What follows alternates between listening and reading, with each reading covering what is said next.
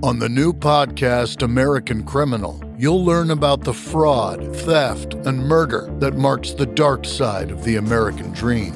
Like the Menendez murders, was it two greedy kids who killed their parents for money, or is there more? Listen to American Criminal wherever you get your podcasts. Maryland sports fans, there's only one sportsbook in the great state of Maryland with over fifty years experience booking bets and supporting customers. Betfred Sportsbook at Long Shots is now open and is the only sportsbook in Frederick offering cash betting on football, basketball, world soccer, and more. Visit the Betfred Sportsbook at I two seventy and M D eighty-five in Frederick, right next to Long Shots off-track betting. Go to Betfred Sports dot com for more information and your chance to win exclusive merchandise. Must be twenty-one or older. Play responsibly. For help, call one eight hundred gambler. In a previous episode, we asked, how do you write a hit song?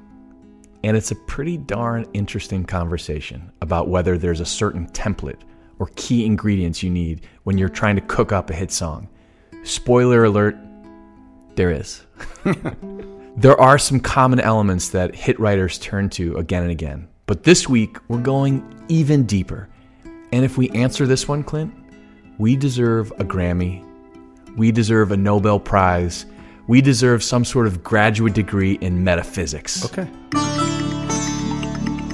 Welcome to The Age Old Question. I'm Rich Price. And I'm Clint Bierman. This show is sort of like Car Talk meets Behind the Music. Ooh, Clint, I like that. Each episode deals with another question in music fandom. The kind of questions that Clint and I have been debating since we were in college. So today, with the help of some smart people, we're going to come up with the answer. Okay, Clint, what's today's question? Today's question is, where does a song come from? That's the age-old question.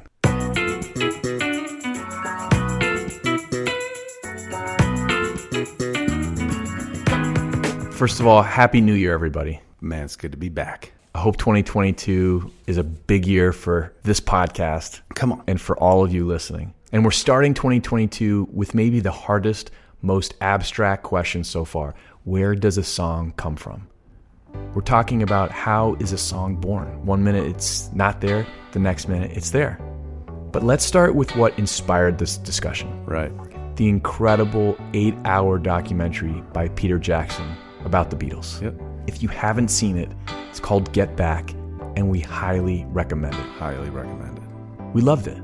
Yeah, it was it was just a fascinating fly-on-the-wall experience. You literally feel like you're in the studio with them. It's an incredible look at how these iconic songs come into existence, both in terms of songwriting, but also how they plotted through to find the arrangements that we all know, right? Right, yeah. It's, it's one thing to have the kernel of a song, and it's another thing to see it become the song that you know. And it doesn't come into the world fully formed. Rarely. That's part of it. Right. So an article in the Washington Post pulled together some reactions from various musicians that have watched it. Jeff Tweedy from Wilco said this, "I don't think of it like any other viewing experience I've ever had in my life. It's really kind of intense and bizarre. I spontaneously burst into tears a few times just being able to see the exact moment a take I've listened to a thousand times was put down." Incredible. Incredible. That it's like the version.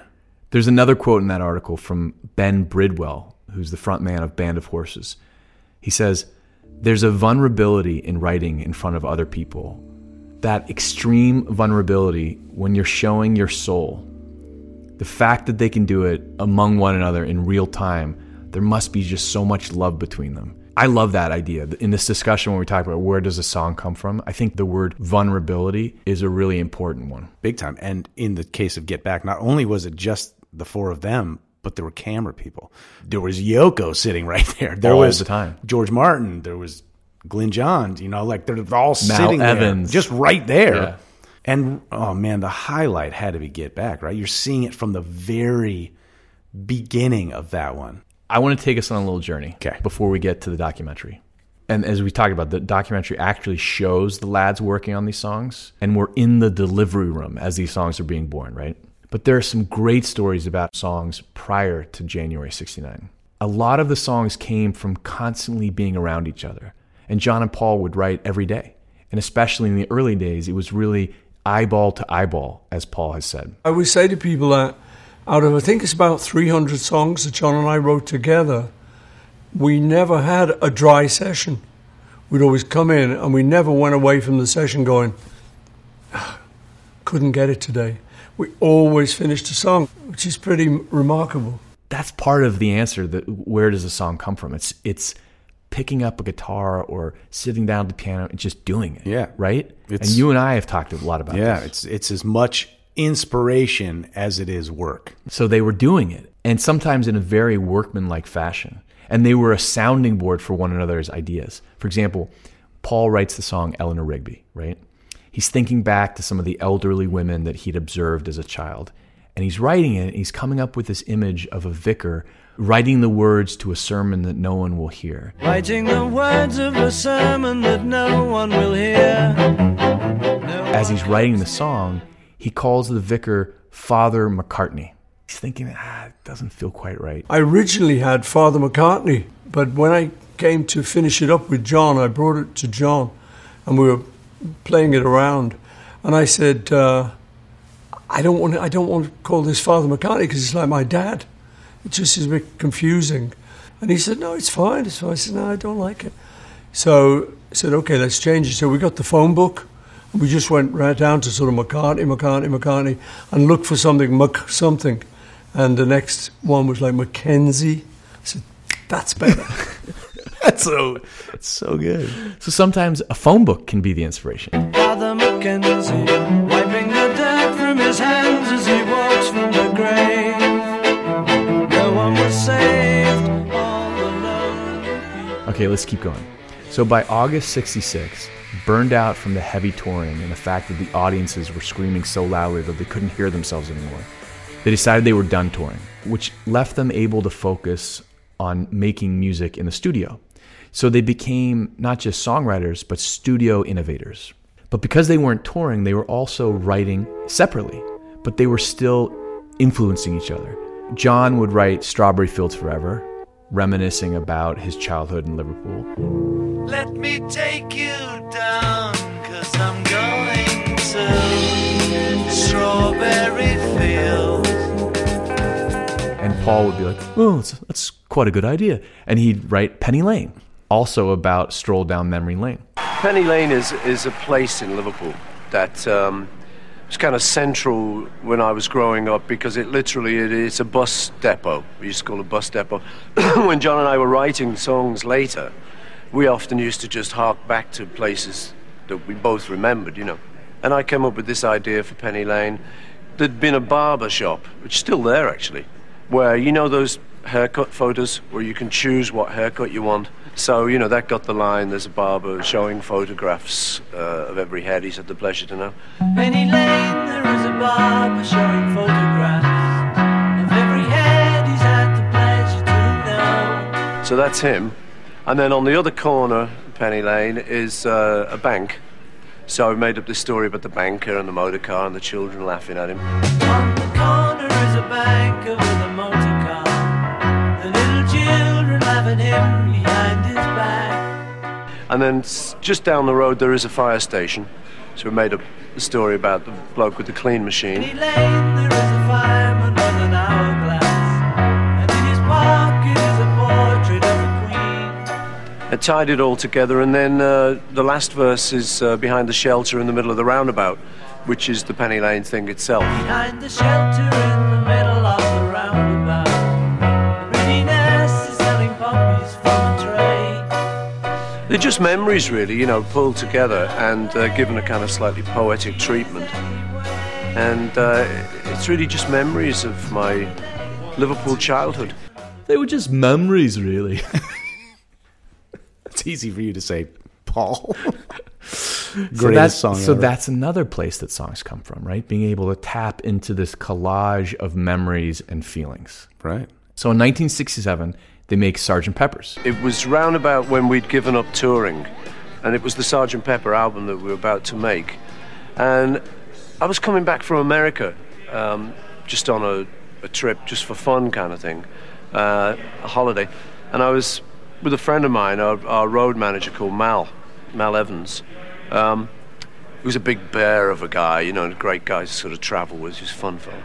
And I just started getting this idea um, that it'd be great for the band to kind of take on like alter egos so that we wouldn't have to record as the Beatles always. It was getting a little bit restrictive, like, you know, oh, here's a Paul vocal, here's a John vocal, here's Ringo's track, here's George's track. He's on a plane with Mal, the roadie, who we actually see in action quite a bit. And, and you love Mal. You, love. you just love that guy. But here's another clip where Paul talks about how it was actually Mal who gave him the idea of Sergeant Pepper's. I was with our roadie, Mal. He said, "We pass the salt and pepper." And he said, "Salt and pepper." I said, "What?" He said, "Salt and pepper." And I thought he said Sergeant Pepper. I said, "That's great. That's a mondegreen. That's amazing." That's another thing. An idea for a lyric, not just a lyric, but the whole concept behind arguably the greatest album of all time came from mishearing something. Had he heard Salt and Pepper properly, we never get Sergeant Pepper. I tell you, that that happens so much with Peter Day and I. Hmm. It happens all the time. Where you'll say something or no, he'll say something. he'll say something and I can't hear very well. And I'm always like, "Did you say?" He's like, "No, but..." And then we write it down. That I that has happened so many times. And what's it called? A mondegreen. A mondegreen. That's when you hear something differently. Like, "Excuse me while I kiss this guy." Right. Right. That's or a there's mondegreen. A bathroom on the right. Right. Hey! So Sergeant Pepper comes out in May of sixty-seven, and a lot happens in the coming months. In August of sixty-seven, their manager, Brian Epstein, dies of a drug overdose. And without the guiding hand of Brian Epstein in late sixty-seven, the band starts feeling this void, right? And Paul suggests an experiment that will ultimately become the Magical Mystery Tour. It's sort of a disorganized, failed experiment in a lot of ways. The concept was that they would just make a film that was unscripted. They'd get a whole bunch of people on a bus, and they travel around for a couple weeks having an adventure.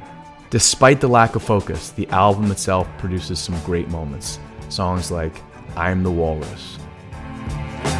I am he as you are, he as you are, me, and we are all together. See how they run like pigs from a gun, see how they fly. There's a bit of King Lear at the end of that, too. Uh, that was live radio coming from the B B C, though they never knew it. When I was mixing the record, I just had a radio in the room that was tuned to some B B C channel all the time, and we did about, I don't know, half a dozen mixes, and I just used whatever was coming through at the time. I never knew it was King Lear till years later somebody told me, because I could hardly make out what he was saying. But uh, I just sort of... It was, it was interesting to r- mix the whole thing with a live radio coming through it.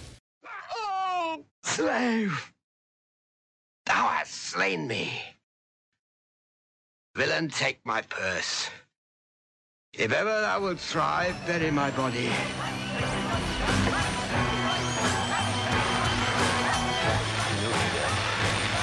Serviceable villain.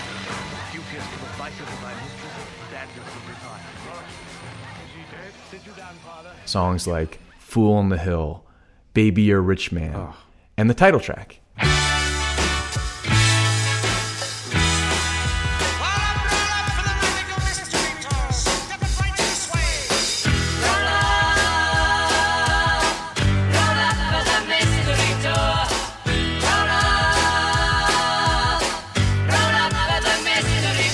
But we're getting sidetracked, it's, which is easy to do with Beatles.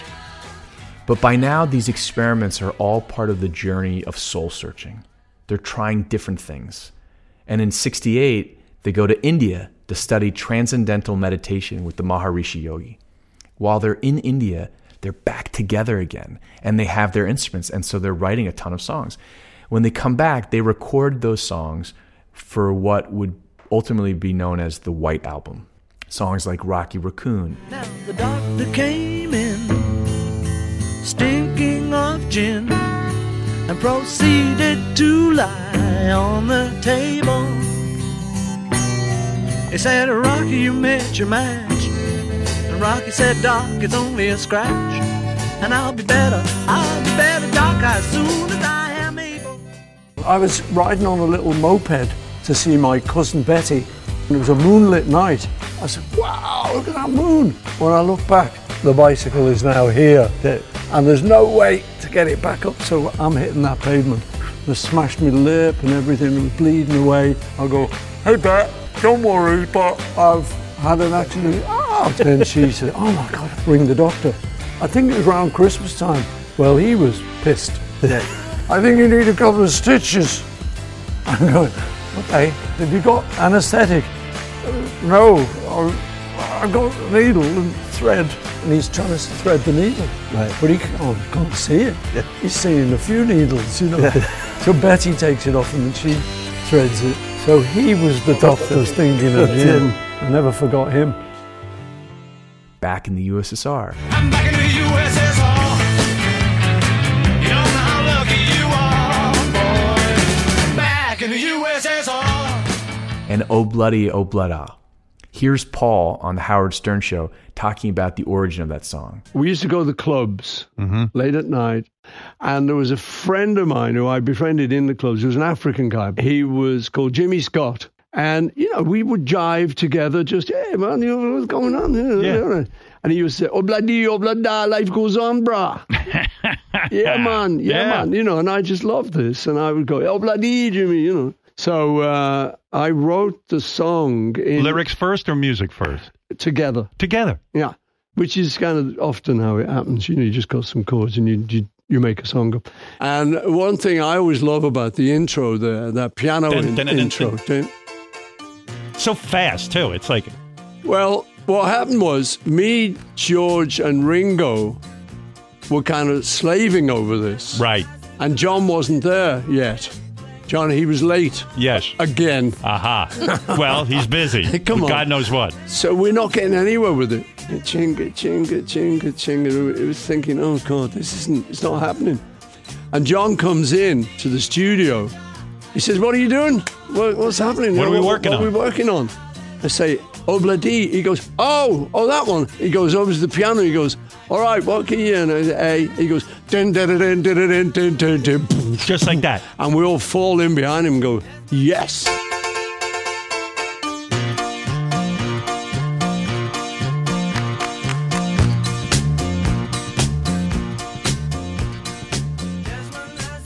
So this turn of phrase that Paul hears inspires a song. Again, it's just being a sponge open to these inputs, right? Of just, sometimes it's just hearing a phrase. Yeah. Ringo had a ton of these expressions, right? He would just say things wrongly. Right. He would just say the wrong thing. Like, now, Ringo, I hear you were manhandled at the embassy ball. Is this right? Not really. Someone just cut a bit of my hair. What can you say? What can you say? Oh, yeah. Tomorrow okay. Never knows.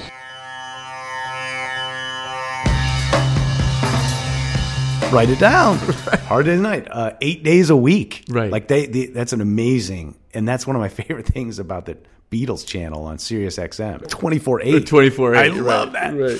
Anyway. Another song from the White Album is Dear Prudence.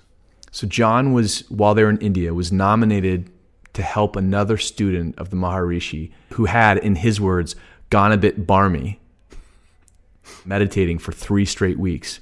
Here's Paul telling Rick Rubin about it on the great series McCartney three two one. There was a girl there who was called Prudence Farrow, and she was Mia Farrow's sister.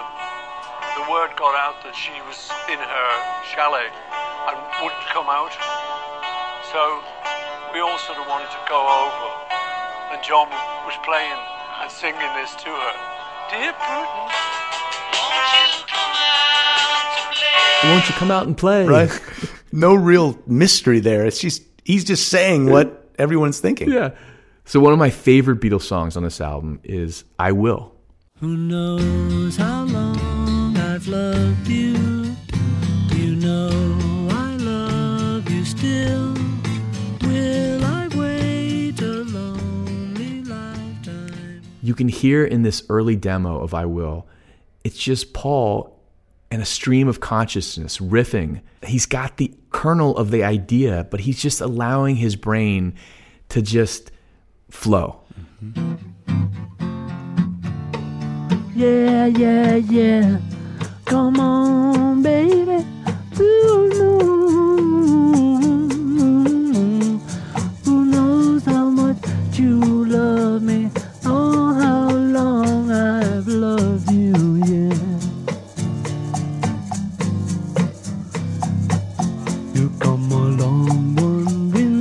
Day I heard you say that I the way you look tonight. Who knows how long I have loved you? You know I love you still. But anyway, I wanna say that I love you. Ooh, you know I will. So, okay, the White Album comes out in November sixty-eight.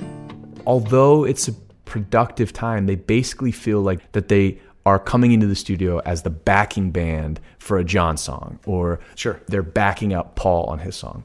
So in December, they're talking about what could we do to get back to what to feeling like a band again. And they hatch this idea that they'll do a live concert, but they'll come together and they'll film themselves being a band again and writing the songs. And at the end of the time, they'll perform the songs live. With no overdubs. With right. no overdubs. That's the whole That's the whole concept, thing. Yeah. Right, because for the last eighteen months, it's all been overdubs, right. basically. All right, so that project ultimately gets shelved, but then it's put out a year later when the Beatles announced that they were done. And that film was called Let It Be. And there was an album put out to accompany the film's release. But there were dozens of hours of footage and audio that sat untouched for fifty years. And Paul and Ringo and Yoko and Olivia Harrison get Peter Jackson to go through it, restore it, and share it with the world. And that is this eight-hour documentary. But as we've talked about, you see these songs emerging. We see George sharing a new song that he's been working on called Something. He's stuck on a line. Attracts me like... And John says, just put a word in his filler. What could it be, Paul? Something in the way she moves. What attracted me at all? Just say whatever comes in your head each time. Attracts me like a cauliflower until you get the word in. Yeah, but I've been through this one like for about six months. Six months and nothing's gone? I love it. He says months, months, months. Attracts me like a pomegranate. We see that that's John's process, right? Which is don't get stuck. Just push through. Put a filler in. Right. We see Paul sitting at the piano with Mal Evans standing next to him. And he's working on The Long and Winding Road.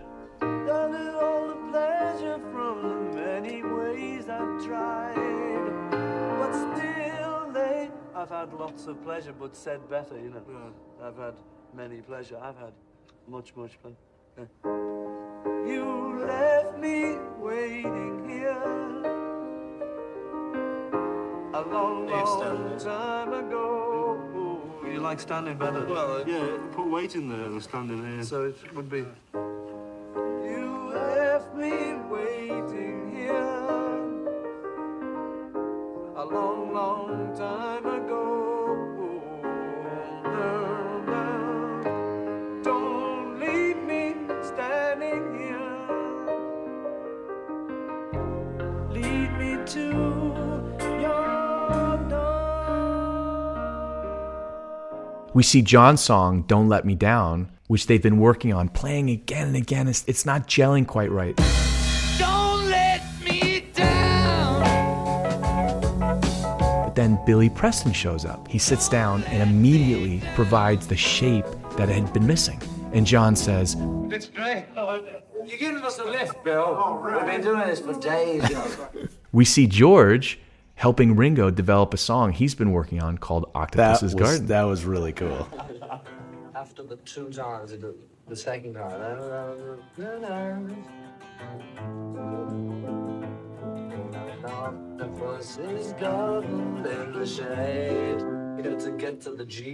We see Paul pull Get Back out of thin air. Paul strumming his Hofner bass like a guitar, and he's just stream of conscious riffing.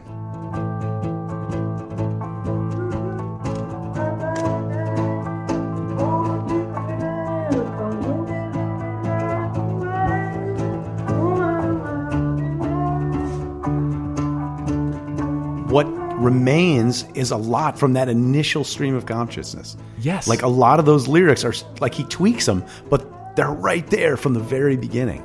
What's amazing is, as you say, we're, we, the Beatles are sort of catching up with us. Like we know where they're going to go. Right. They don't know. They don't know yet. Yeah, it's incredible.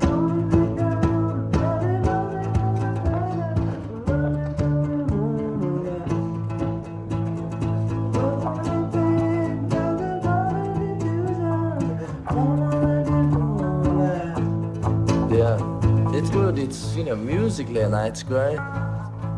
Side note on Get Back, Ringo wasn't playing that drum beat, right? For the first, the dun, dun, dun, dun, right. right? For the first, like, and then there was a moment where he was playing it, but we didn't see that didn't moment see him where come up with they that. talked about that moment. And that's, for me, that song, that drum beat is the coolest part because it's, it's such not an unusual what you play. It, it's yeah. not what you play.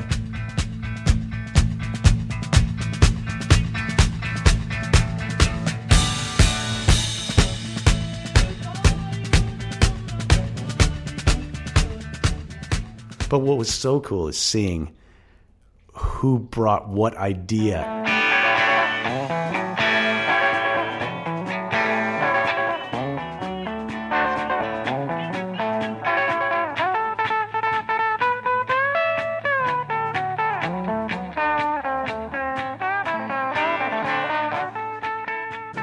Billy Preston shows up.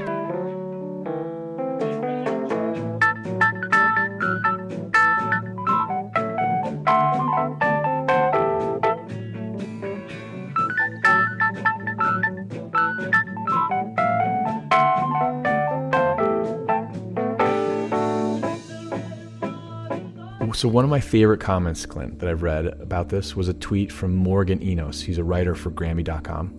He writes that in Get Back, we see with our own eyes that Paul is open to the primal vibrations of the universe, pulling songs from the ether.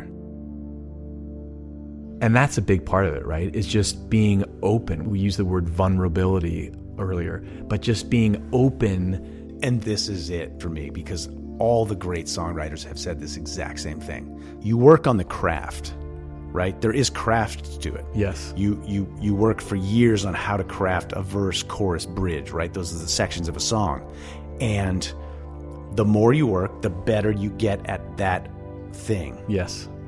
But when it comes down to writing a great song, they all say that they're just a conduit to this thing that just plops out of the ether into their body.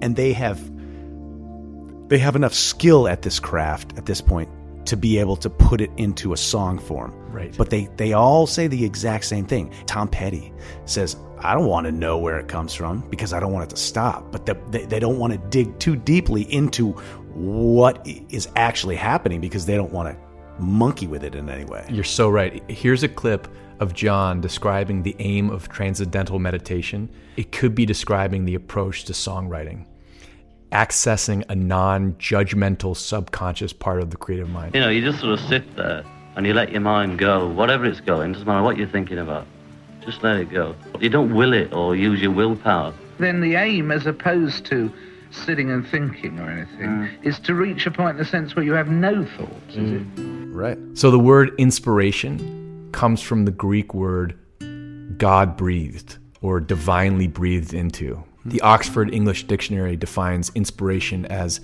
a breathing in or infusion of some idea, purpose into the mind, the suggestion, the awakening, or creation of some feeling or impulse, especially of the exalted kind. So this idea of like inspiration, that something is breathed into you. Wow. Picasso described the non-judgmental subconscious brain like this. Every child is an artist. The problem is how to remain an artist when he grows up. In other words, we're really good at accessing the freedom of the brain as a child. But logic and reason and self-doubt, these things get in the way. Filters. Filters that everything has to pass through. I've been thinking a lot about this idea of where a song comes from, Clint. In part because you and I have been writing a ton of songs lately. Yeah. And it was for a project. We can't talk much about the project, but we would get together and just work days, right? Where the yeah. goal of writing at least a song every day. Mm-hmm. And we did. Yeah.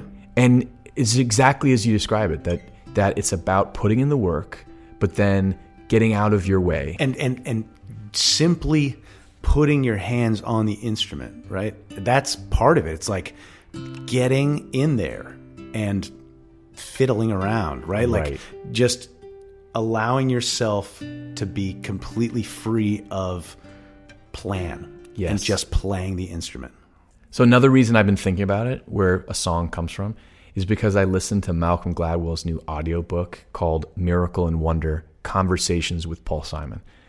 It's a fascinating profile of Paul Simon's creative process based on something like fifty hours of conversations that Gladwell had with Paul Simon over a couple of years. If you're a fan of Paul Simon, I highly recommend it. But I also recommend it if you're just interested in the creative process.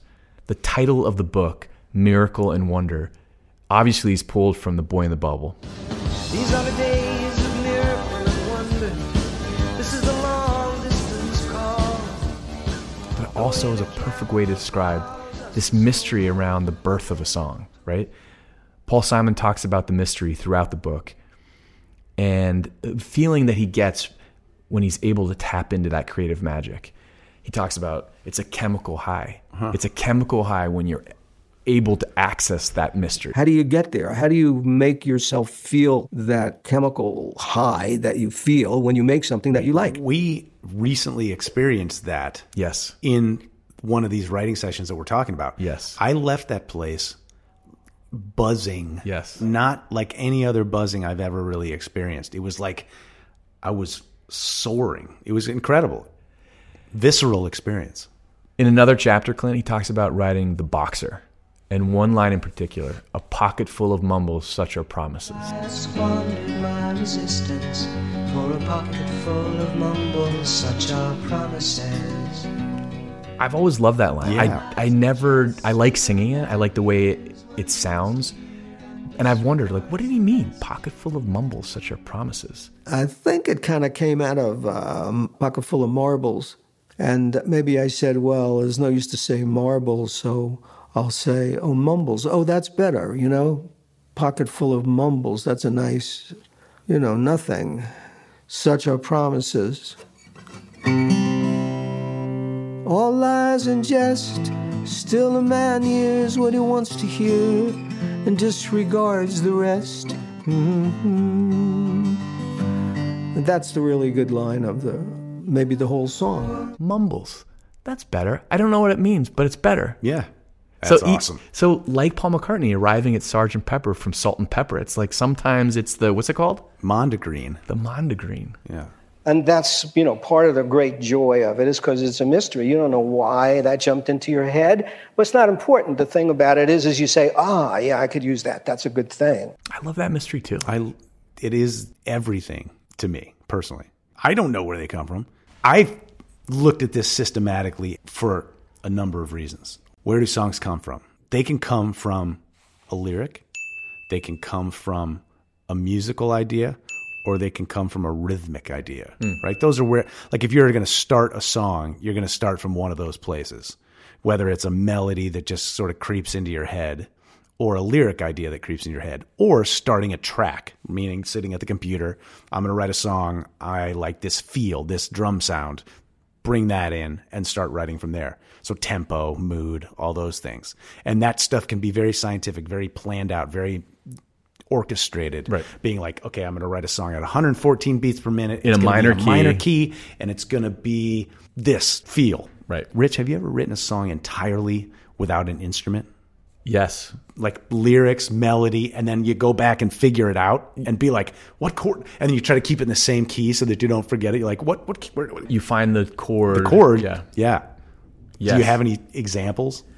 Yeah. There's a song from my very first solo record called Night Opens. The record is called Night Opens. The song is Night Opens. I wrote it on a, a plane. Yeah. Melody, lyrics, everything was written thirty-five thousand feet. And it plopped into your head, and then you wrote it on your phone? It was, was pre. It was pre. Yeah. I wrote it on a on a literally on a napkin. napkin. Don't even say it. You did. Yeah, that's classic. Why it's only two verses. So good. You ran out of space. I ran out of space. The night opens. The shattering's out. Backfires on the avenue. This red light on Bleecker. His tongue lost the speaker. It's hard getting over you. Sometimes a song will come really quickly, mm-hmm. and then other times I have to wrestle it to the ground. Of course. I started looking at some of my favorite songwriters yep. and their process. Yeah. And John Mayer has a good video on YouTube where he talks about songwriting as it's like matching socks. Hmm. One sock is the music, one sock is the lyric, and not just the lyric, but the lyric and the concept. Music is very easy to come up with. Words are harder to come up with. And coming up with words and music that match each other are very, very difficult. So the song, the, for me, songwriting is I can always play music and I can always write lyrics. But to find the stuff that goes together, then you got a song. Goodbye cold, goodbye rain, goodbye sorrow, and goodbye shame.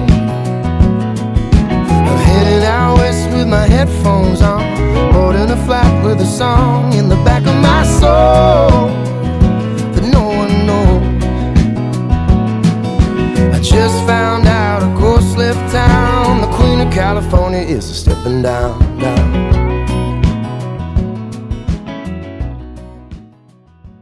When you're writing a song, does the music usually come first? Usually, but there's I I wrote a song last year entirely in my car, one hundred percent start to finish, with no instrument.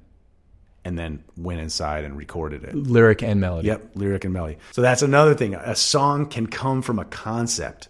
Mondegreen stimulates concept, right? Right. You hear something differently. Salt you, and pepper. Salt and pepper. Or you hear a word or a phrase, and all of a sudden your brain starts going down that path. And that path would never have been found any other way than mishearing something. Mm. Like there's no way Sergeant Pepper falls into your head, right? Right. It it has to, there's there's a nugget that is given to you, and then that sends you down this conceptual path. Like I overheard somebody at Mad River Glen saying, you know, you're going to make a great ghost someday. I was like, oh my God, I just typed it into my phone. And then that whole concept became a song that Pete Day and I wrote. You will make a great ghost someday. You will make a great ghost someday. You, you will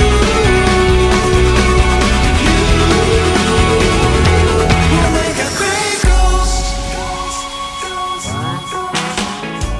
A lot of the, the stuff from my personal songwriting comes from overhearing something or talking to somebody, having them say a line, and then I just, I mean, you do probably do too. It's like notes, endless notes in the phone. So this is a theme that keeps coming up, right? This idea of being vulnerable, being open mm-hmm. to the suggestion of creativity or mm-hmm. something that if you're closed-minded or closed off to whatever that thing is, you miss it. You miss it. And boy, they come every minute of every day. I'm obsessive about it currently, where anytime I hear somebody say anything even remotely interesting, I write it down on my phone. Right. Because that's the seed. That's the beginning of my next song. What you just said is a perfect segue to my next thought. Okay. It comes from Brian Eno. We've talked about him on the show before. He's a musician, composer, record producer, maybe best known for his work with U two. U two. He talks about a framework for songwriting that I'd never heard of before, but I think it's really powerful. He says, about the time I first started making records, I was also starting to become aware of a new sort of organizing principle in music. Like many people, I'd assumed that music was created in the way that you imagine symphony composers making music, which is to have a complete idea in their head of every detail. And it's sort of the architect principle, designing the building in all its details and then have it constructed. So then he goes on to say in the mid-sixties, about this time he started making music, he saw a shift in songwriting and composition from the architect to the gardener, where the architect stands for someone who carries a full picture of the work before it's made, to the gardener who plants the seed and waits to see exactly what's going to come up. Hmm. So Brian Eno explains, for me, this was really a new paradigm of composing, changing the idea of the songwriter from somebody who stood at the top of the process and dictated precisely how it was carried out to somebody who stood at the bottom of the process, who carefully planted well-selected seeds to hopefully watch them turn into something. That's amazing. Another articulation of this idea of being open. And let's talk about collaboration, too, because collaborative songwriting, where does a song come from? is being open to somebody else's idea of that same concept, yes. which is a, is a is a total skill that not everybody can do. It is a skill. Like, you can sit across the table from a great songwriter who, for whatever reason, can't access that collaborative mojo. Mojo, right? Yeah. Then there's no. I don't know how else to describe it, but like being open to the universe, but then being open to the idea your buddy has, and just doing the work. Because, like I said before, doing the work gives you a platform to be ready to accept the great song. Because every time you sit and write a song, you're when you finish, you're like, what just happened? How did that? I always think, like, I always listen back on in my car on my way home at, from a studio when I recorded something. I'm like, how did this happen? How did this, where, why, how? So where does the song come from? Comes from being vulnerable, mm-hmm. being open to inspiration. And listening. Being open, meaning like you're you're ready to accept it, but also like engaging with the world around you enough to like hear what other people are saying so that you can mishear it, or so you can grab a nugget. Like really being diligent about writing down what is around you. I, that's my biggest way to do it. And being prepared to put in the work. Yep. Oh, and then there's also surrounding yourself with a group of trusted confidants that you can bounce things off of. And that's another thing that we see in Get Back. And it's not just the members of the, the four Beatles. It's when Billy Preston gets there, that was what was missing. Sure, yeah. And that took them across the finish line. Yeah. Or even George Martin. I mean, he doesn't do it as much in Get Back. He wasn't as involved in, yeah. this, in these sessions. But like being open to that feedback and that like arranging. Maybe John Lennon said it best, though. Here's David Bowie at a concert in nineteen eighty-three. So three years after John was killed, remembering what John had said about where a song comes from. I asked John one day, how do you write your songs? He said, it's easy, you just say what you mean, you put a backbeat to it. You just say what you mean, and then you put a backbeat to it. Isn't that the truth, though? Man, when he says it like that, it's like anybody could do it. That's incredible. I think the best songs come from personal experience. If we looked at the massive list of great songs, I bet eighty to ninety percent would be our personal personal experience songs. The ones that stand the test of time. Here's another Paul McCartney interview where he's talking about how songwriting allows you to work through what's happening beneath the surface. You work your things out. And songs, one of the great things about writing songs, it's almost like a therapy. You can go in kind of angry or sad, and you put all of that in the song, and it kind of makes the song better because it's real feelings in it. And when you finish the song, you feel a lot better. You know, it's just a place where you can work things out, you know, deep feelings, you know. But again, he's talking about being open and being vulnerable. Mm-hmm. I keep coming back to this this idea of being vulnerable, and yeah. I think you don't have to be Paul McCartney mm-mm. to be in touch with the primal vibrations of the universe. Right. Like anyone who wants to write a song or a poem or paint a painting needs to just do it. Just do it. Really. But the more you do it, the better your craft becomes, and then it, you're able to harness that. That openness. That's what makes great songwriters, is someone who has put in the time to understand how the process works. Right. Mixed with this openness to the inspiration of the universe that comes through you. It's a great blessing in my life that I've been able to do this and work through it, feelings in my own heart and head, but also to experience that magic that I experience when you and I sit down and write a song, or when yeah. I sit down and write a song with someone else. Like that is a, as Paul Simon said, it's a chemical reaction that it leaves you with a high. Yeah, and a spiritual thing too. Yes. Like that magical feeling is as spiritual a feeling as I think the human experience can have. Let's go write a song. All right. I mean, I think at some point we should write a song for this podcast. That's a great idea.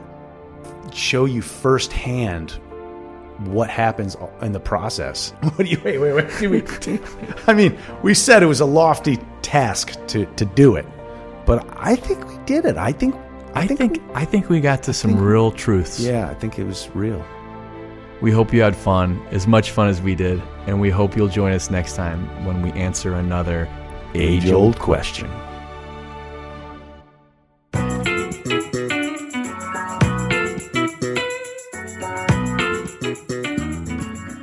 Follow us on Instagram at The Age Old Question. Facebook, The Age Old Question. We hope this conversation has sparked some ideas and thoughts of your own. Let us know in the comments. But let's be kind, people. Yeah. No hating. No hating.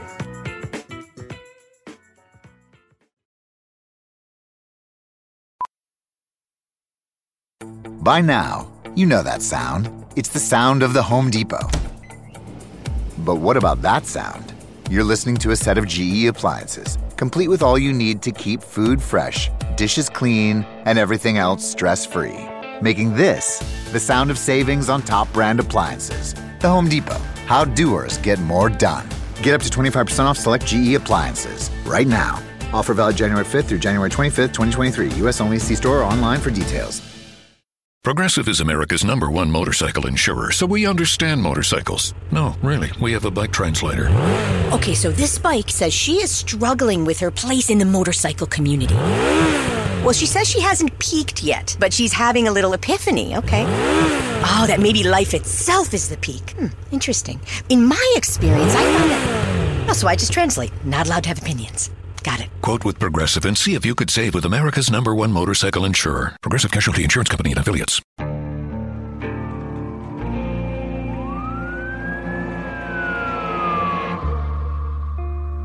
What would you do to achieve the American dream? The big house, the happy family, the money. nine one one, what's your emergency? Would you put in the hours? Would you take a big swing? What's the problem?